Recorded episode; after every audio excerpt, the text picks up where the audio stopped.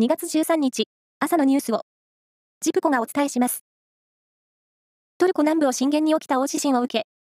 日本が派遣した国際緊急援助隊医療チームの先発隊5人が、11日、南部の被災地に到着し、情報収集などの活動を始めました。今月8日から11日までインドで行われた、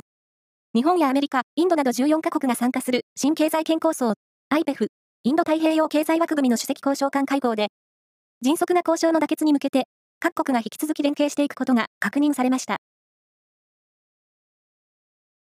国会は、2023年度予算案に関する衆議院予算委員会での質疑が中盤戦に突入し、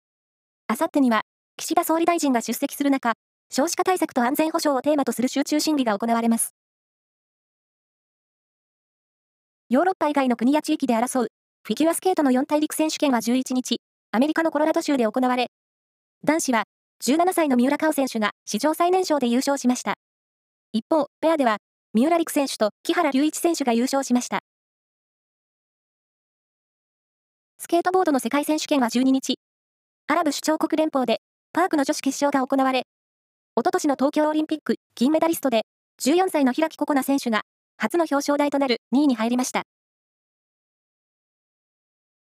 バスケットボール男子、B リーグ一部の千葉ジェッツが昨日、名古屋ダイヤモンドドルフィンズに94対76で勝ち、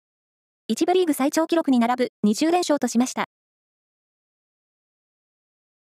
大相撲の元横綱白鵬、宮城野親方が主催する、少年相撲の国際親善大会白鵬杯が、昨日、東京の両国国技館で開催され、